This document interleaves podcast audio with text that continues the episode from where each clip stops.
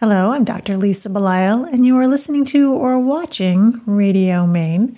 Today it is my great pleasure to speak with Jon Foley Sherman, who is an inpatient experience advisor to a health organization and also a career communicator. And I believe that's just uh, a few things that um, we could suggest that you are in your in your professional life, Jon. So I'm I'm hoping that you'd be willing to expand upon that further with us today.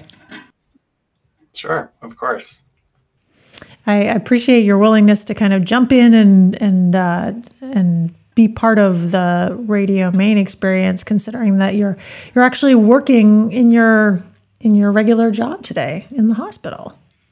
I am at the hospital today, um, and uh, we're not in Maine. Um, I'm in Pennsylvania. Um, but uh, when I was told about you and this program, I um, I always enjoy um, learning more about um, people's experiences with healthcare, but also I'm I'm a natural a natural for a program about art and and and art. Uh, the, the artistic life, I guess. Um, so fire away. Let me know what you want to hear. So, Jon, I guess I'm interested in the how you got to where you are because when I look at all of your qualifications, it's uh, you, you, go from Middlebury to a degree from a French um, educational system to a PhD at Northwestern. You have a background in drama. You've written about phenomenology and performance. Uh, you, I mean, it, it would be um, it would be trying to condense things down too much to just say that you are an inpatient experience advisor. No, I mean, of course, um, what I most feel like and what is most important to me most days is being a father and a husband. Um, but um, I, my professional journey has been um, uh, there, it's been something. um, I feel like I've had several careers. Most of my adult life has been spent in the world of theater. So I, I did go to Middlebury. I got a degree in theater and political science.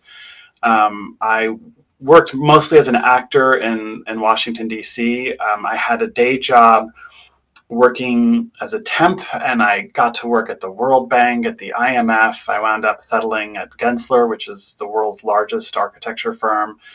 Um, and then I went to study for two years in Paris um, at l'École Internationale de Théâtre Jacques Lecoq. Um, and that was an extraordinary experience. I always say to people if you can ever arrange to be 26 and in love in Paris, I highly recommend it.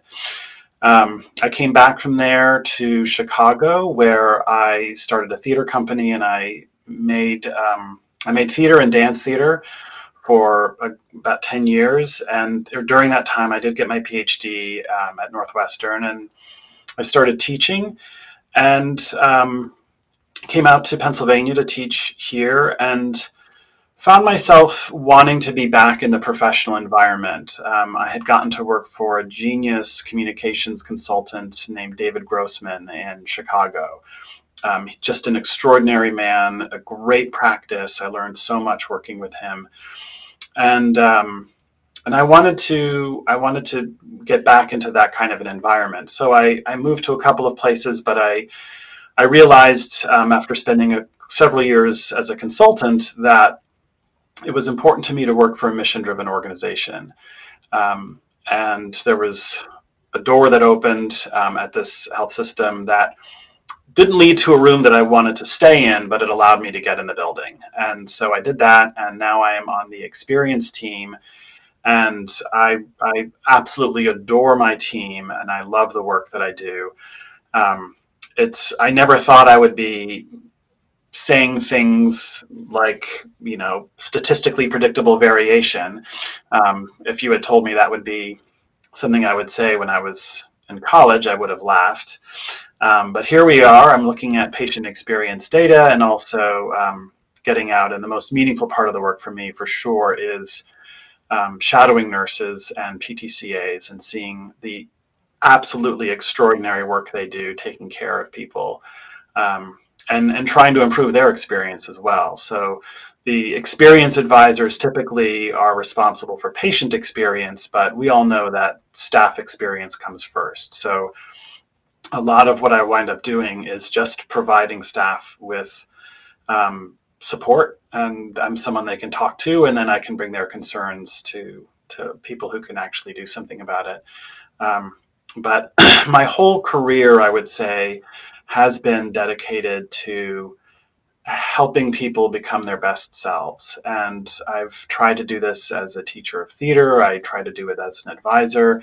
Um, I did co-edit a book on phenomenology and, and, performance, but I also wrote a book on the ethics of attention. And that's something that's very important to me, um, how we attend to other people, how we allow other people to be strange to us instead of known to us. Um, and that is something that I bring into my, my work as an advisor as I observe people and I share what I see with others. Um, I, I, think I'm still constantly driven by this desire to um, to help people be the best versions of themselves and ultimately to make the world uh, a more astonishing place. That's very important to me, even in the work that I'm doing um, in front of a spreadsheet. So, the idea of um, being with people in, in, in this place of the strangeness, it, tell me a little bit more about that. Well, um, the my general belief is that it is it is not possible to fully comprehend anything um, from a strictly phenomenological or perceptual basis. We can never see all of a thing at, at, at once.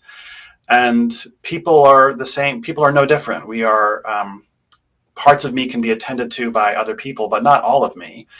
And my hope is that we can make a virtue of that instead of saying, well, this is a failure to really know everything there is about this person. We accept that in any encounter we have with another person, there is a creative element. There is um, a story that we unfold or that we find in the encounter with another person. And that allows for us to let the other person be astonishing to us to decenter us so that we aren't we aren't at the center of our own story. We can share that center with another person. It can be between people.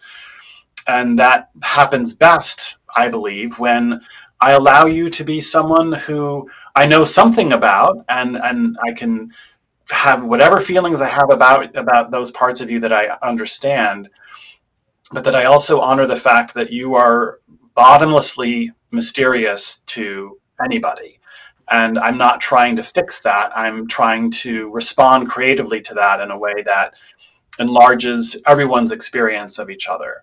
So it's it's um, it's not something you can do all the time. You would never move if you allowed everyone to be truly astonishing to you or everything to be truly astonishing to you.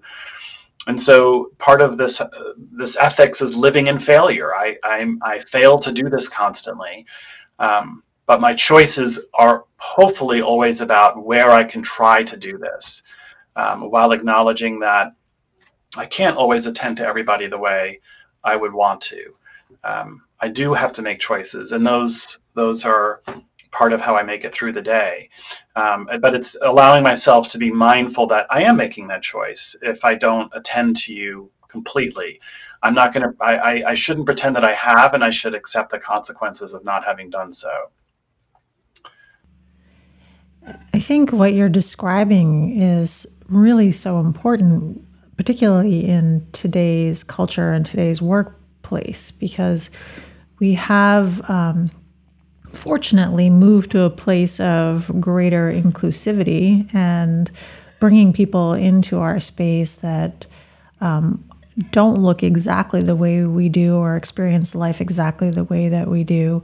And at the same time, I think that there's an ongoing struggle with the idea of the otherness and the idea that you bring someone in who may not be like you, and because you can't fully comprehend them or their life, they still cause you to feel discomfort. So, this possibility that each of you could be strange to the other person and you could still be respectful of each of your experiences, I think is really very important. I, you know, I haven't specifically put this idea into a, a, you know, a diversity, equity, and inclusion framework, but I do think it it can um, it can live there, and I, I I am on the DEI council here um, at the hospital, and I, I can tell you it is definitely um, there's de- there are definitely tensions around trying to break down the barriers to diversity because we are a diverse society. Um, we just haven't allowed power to be shared diversely, frankly. Um, even when we talk about inviting people into spaces, well, that's a power, like who owns the space, who gets to welcome someone in, um, who is the we when you say that, you know, you're not, you don't look like us, who's the us there. Um, but I think that it is important to, to, to say that I think this is part of the part of the work of, of uh, DEI um, activism is to acknowledge we are different. We're not saying that we're all the same, um, that we have all the we have, we have the same experiences, um, and what we do have in common may ultimately be the ability to not just tolerate but celebrate the fact that we have different experiences and that we, we do come from different places. And at a certain point, you need to have, I believe, we need to have um, a, a, shared language. I, I um, I'm not very tolerant of intolerant people. Um, and I, I personally struggle with people who are dismissive of, um, of this idea that diversity, because it is a naturally occurring phenomenon that has been proven in many contexts, scientific and philosophical, to be something that is a strength. Um, there are many people who reject that idea for complex reasons of their own.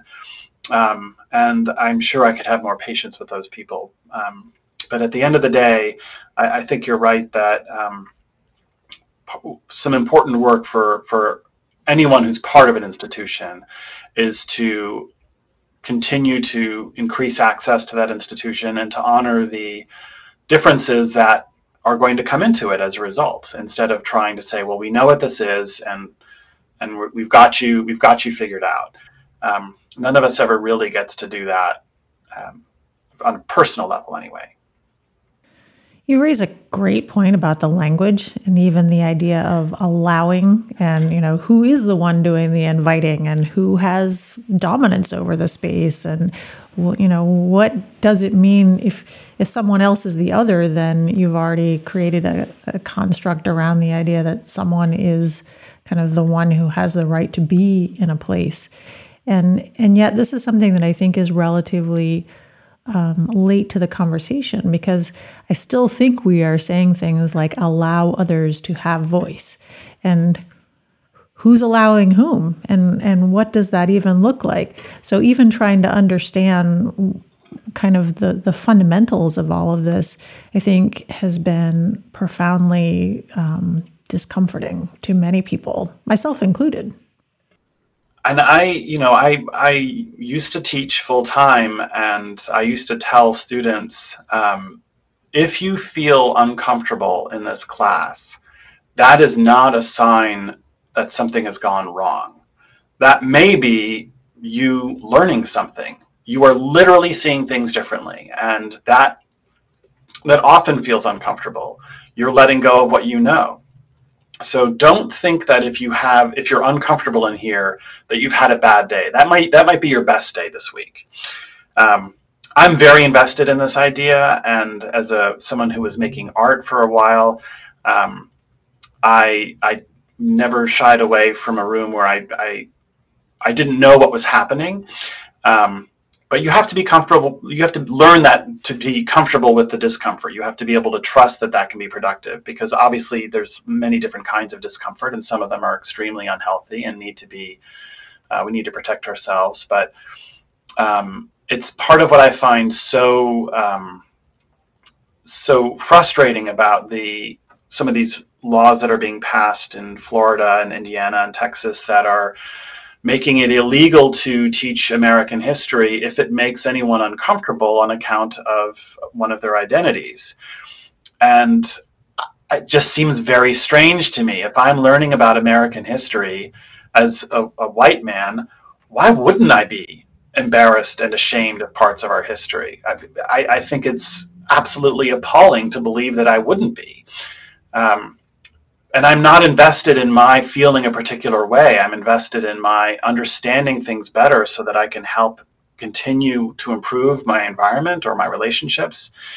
Um, but obviously, there are people who are who, who don't share that belief. But I, I really am committed to that idea that um, certainly in matters of power and in matters um, dealing with race, um, I would never expect to have growth without discomfort. I would never expect to have progress without feeling strange or un, un, uncomfortable. And um, I, I, wouldn't. I would also hopefully not prioritize my own comfort. I think this is something that we've seen a lot of, where people in power are people who are holding, you know, the owners of spaces.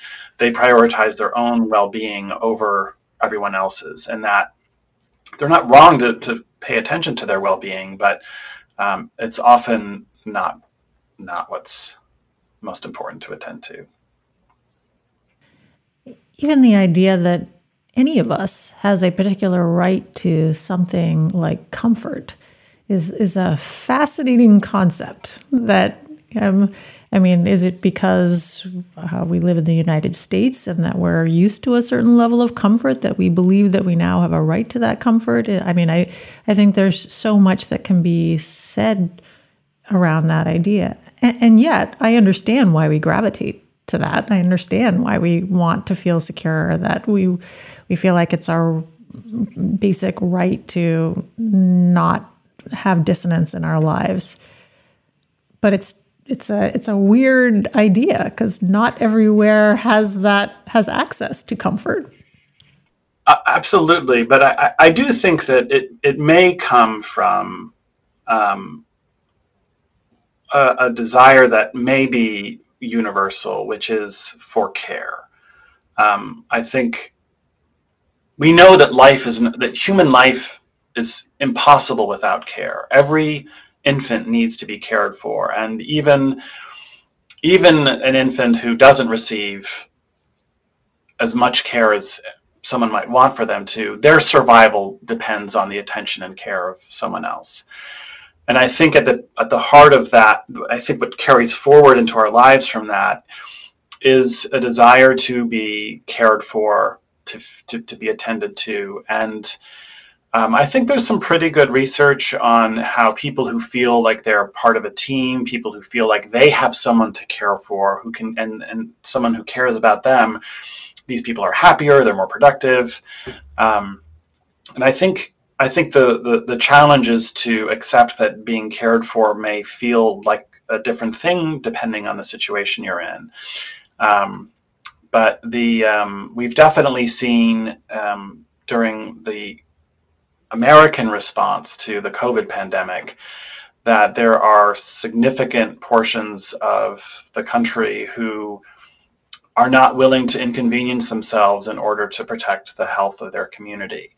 Um, and I think that has less to do with comfort and more to do with, as I think you were kind of gesturing towards, um, an ideology or, or belief um, about their individual worth or the possibility of being an independent being. I, I, find this to be, frankly, quite bizarre that anybody who lives in society would imagine themselves to be independent. Um, uh, you know, I, I, just I don't get it, and um, the idea of bodily autonomy, I find. I mean, the air that I breathe, I don't choose the air that I breathe. The air that I breathe is as clean as the people that I elect allow it to be um, and it will be as dirty as the people who are you know running factories are allowed to let it be. Um, that's not that's I don't have I don't I literally don't get to choose the air I breathe. Um, so how can I imagine that I'm an independent agent or that I have total liberty? Um, anyway. Well, I do think that what you're describing and this basic impulse toward feeling cared for is important for us all to understand about other people because it's hard for me to know what that might look like for someone else. And maybe someone else who doesn't share my ideology um, has a different sense of, of what their needs are in order to achieve that level of care. So it's it. I think it it sometimes can be very frustrating because it feels like we're so far apart in the way that we look at the world, and yet if we can acknowledge that there is this at, at its core, there is a sense of this need, as you've described, for care in order to really have basic survival needs met.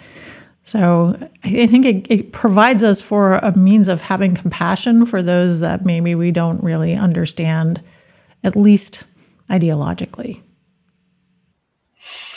Hopefully, I mean, we in, on, on our team we often are talking to providers about um, motivational interviewing technique because a lot of providers are still attached to the information deficit model of communication, um, which, as you must know, is a very outdated way of understanding how to change people's behavior. Um, and I think what we are often trying to do is to find out what is important to the person we're talking to and to try to link that to any change that we want to see in them or um, you know, we're the a meeting that I just came from was with some um, nurse leaders who are trying to improve um, intentional hourly rounding at the hospital. And this is a huge challenge at the best of times with the national staffing crisis that we have with nurses and PTCAs. It's an incredible challenge. And when you add to that that there's a staffing problem with environmental services and with food services, and the nursing team generally is the ones who are asked to pick up that slack, um, saying, Did you get into every patient's room this hour is, is something else. And in part because of that, but also because I don't really believe telling a nurse or a PTCA what to do is going to end well. Um, we're trying to find out what they get out of it. What's important to you? What fills your cup as a nurse, as an aide?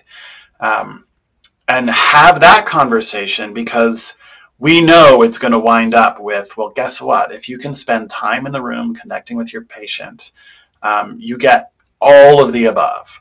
But if we start out by saying, here's you know the process standard work, here's where you are in the skills matrix. Um, I don't know. There are people in the world who would probably be like, I cannot wait to fill in all of four boxes of that skills matrix. Um, I don't know that that's why any nurse walks into a room, though. Um, that's not, I don't think, what they're getting out of it. I don't know what they're getting out of it. I need to have that conversation with them. They, I don't assume that all nurses want the same thing, but um, you do need to find out what, you know, in, in the, context of care, what does care feel like to you? And, and how, how can you feel cared for by me?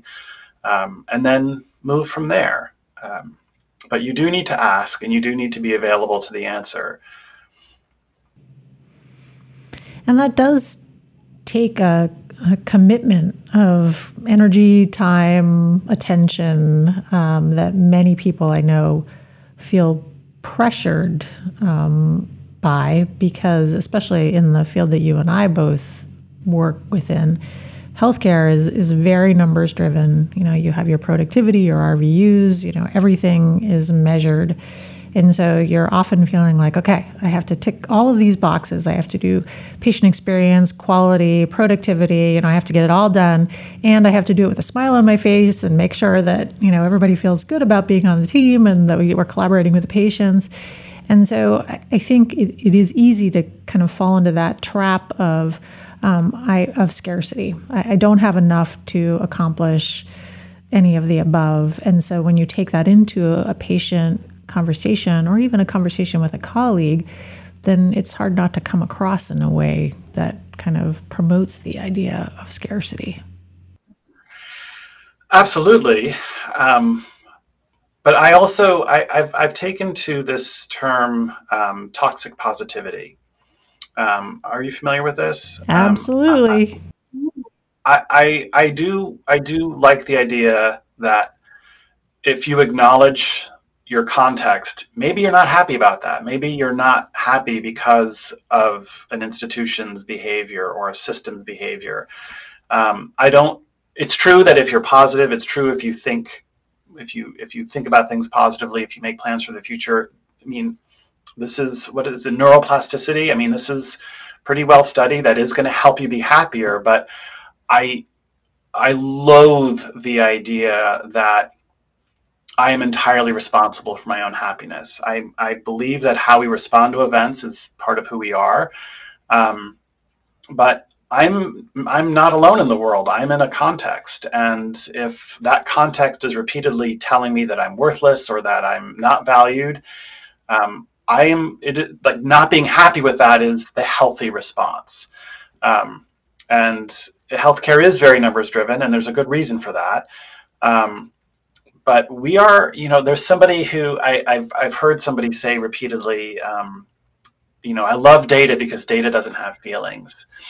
And every time I have to, like, my eyes start shooting to the back of my head because, you know, are you a person looking at this data? Well, then guess what? There are feelings. Did a person put these this data together? They definitely had feelings about that data. There's no such thing as an objective viewpoint we are people embedded in a world of incomplete perception, and no one should believe that they are able to have an objective view of anything.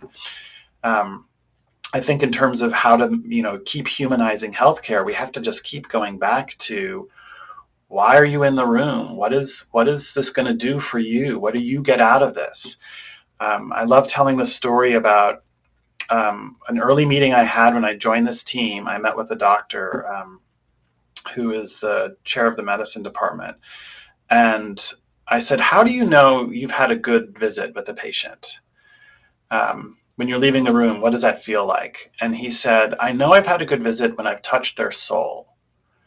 And I thought, wow.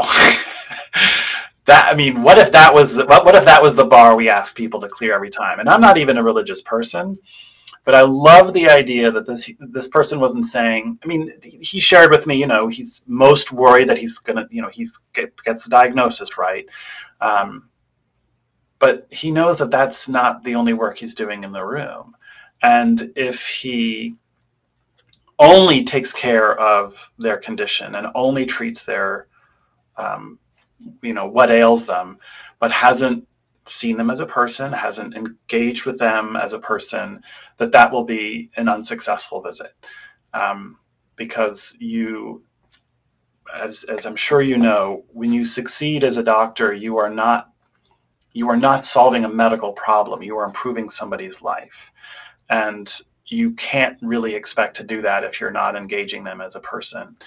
Um, and I, I, I will always advocate for people to pursue that engagement and you know keep your numbers in, in tidy and show me the show me the data um, but show show me the data show me as a person don't talk to me as if i'm going to process it and and and don't expect that i'm going to look at you that way either i will always allow people to have um, emotion and i always feel so bad when people say i'm sorry I'm, I'm getting emotional and i'm like i'm emotional all the time like you don't have to apologize for being emotional in front of me. Um, but uh, I, I, I know I know we have a lot of responsibilities, and I'm not clinical.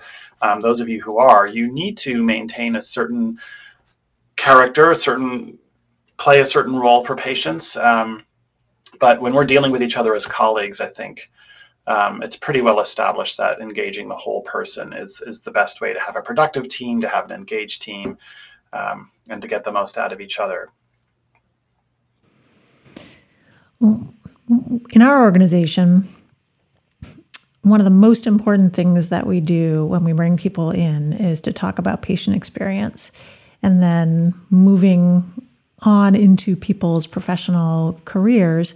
Um, with the medical staff, the chief medical officer of the entire health system will actually sit down one on one with each person who has been a medical staff member for a certain amount of time and discuss patient experience. And, and I think it's in the nature of um, kind of helping people to understand the importance of this ongoing engagement, and which is wonderful.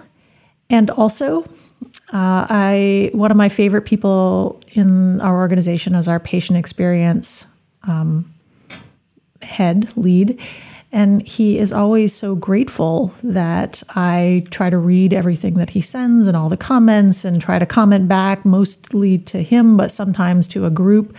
And I have the sense that the work he is doing is very challenging because it is not always valued by everyone because it is sometimes seen as the softer side of things.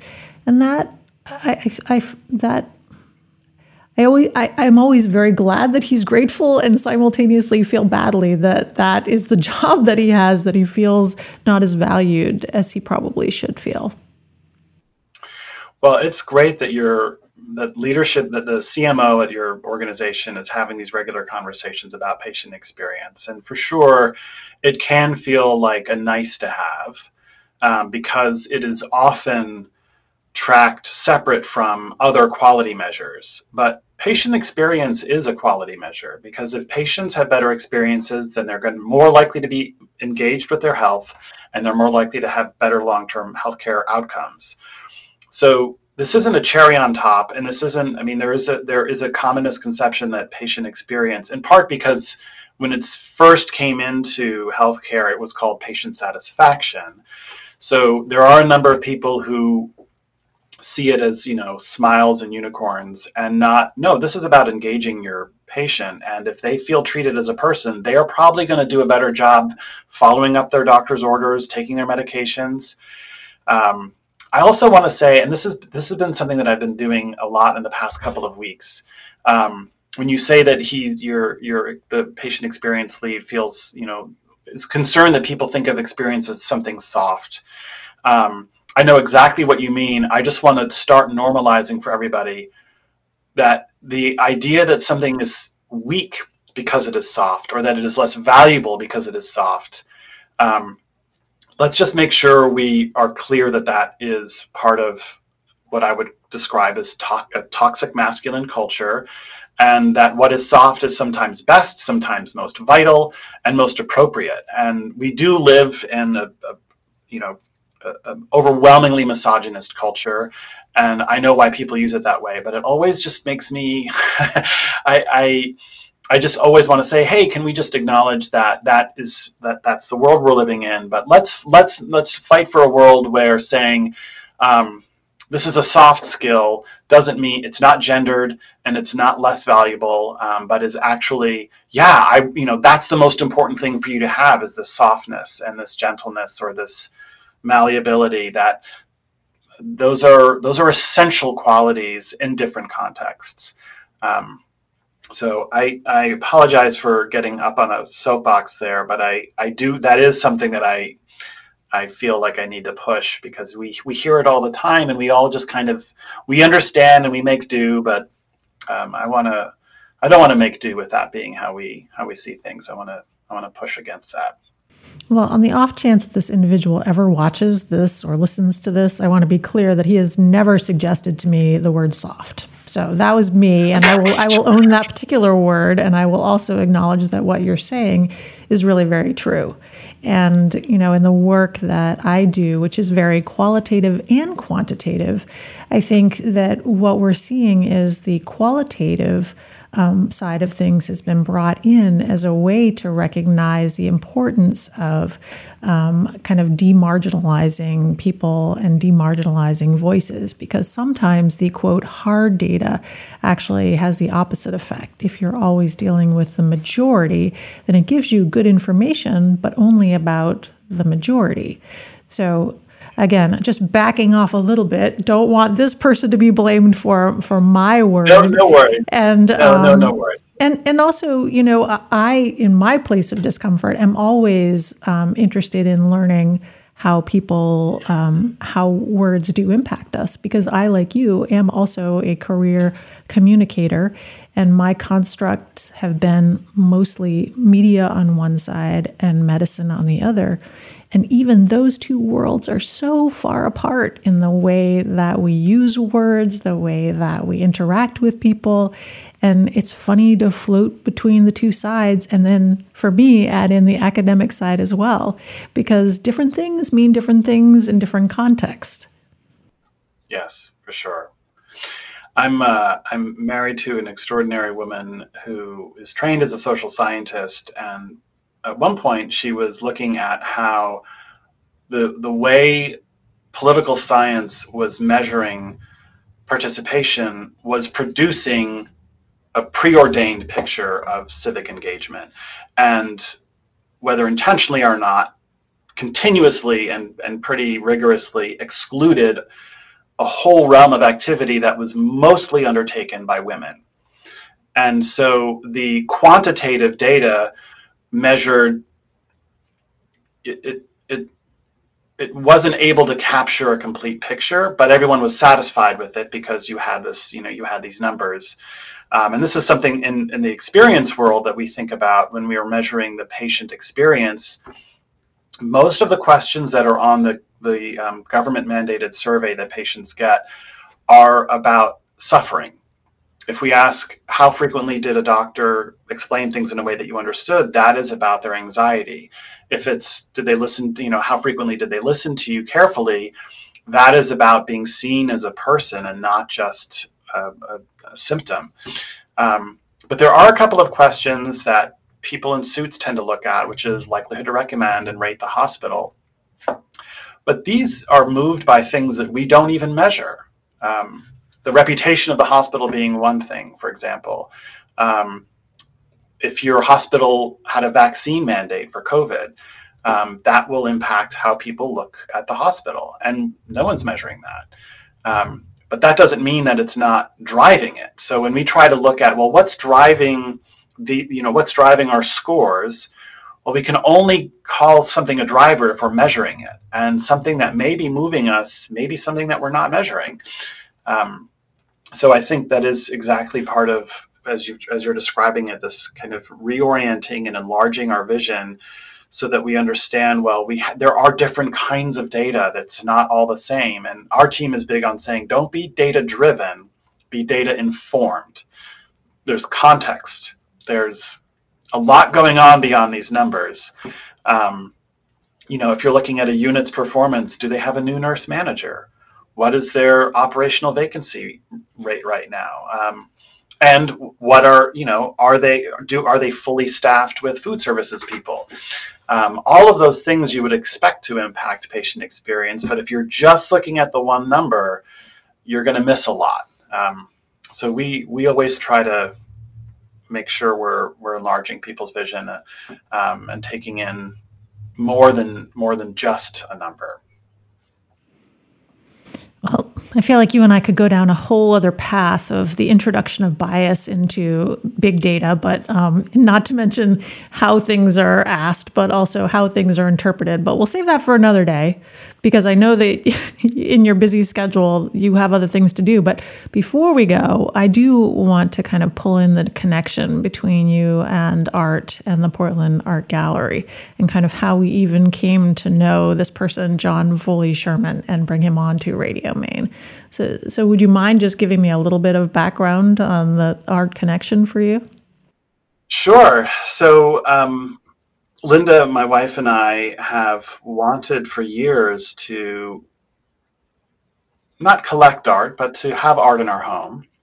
Um, one of the great joys that the two of us have as a couple, but also as parents, um, I, I, um, I, I, I, the happiest I've ever been in my life was the first day that my family and I went to Dia Beacon, uh, which is an extraordinary museum in Beacon, New York. Um, that has some very large works of art. And discovering art with my family is is a, a, a great joy in my life. Um, and so we wanted to have some um, art in our home, and we've struggled to find art that we that we like that we can afford. Um, I don't want to have a print of a painting. I want to have the real painting, so that um, and you know we're we neither one of us makes a, a, a, great amount of money, so our options are limited. Um, and so we've we've struggled to find what, what can work for us. Um, and we were on a family trip in Maine, and we had a, um, some time in Portland, and she was with the kids somewhere else, and I went in and I thought, oh boy, I think there I think we might have some possibilities in this in this gallery and that's never happened. I've never walked into a gallery and been like, wow, there's a couple of things in here that might work for us, both in terms of I think Linda might like it, um, but also we can afford it.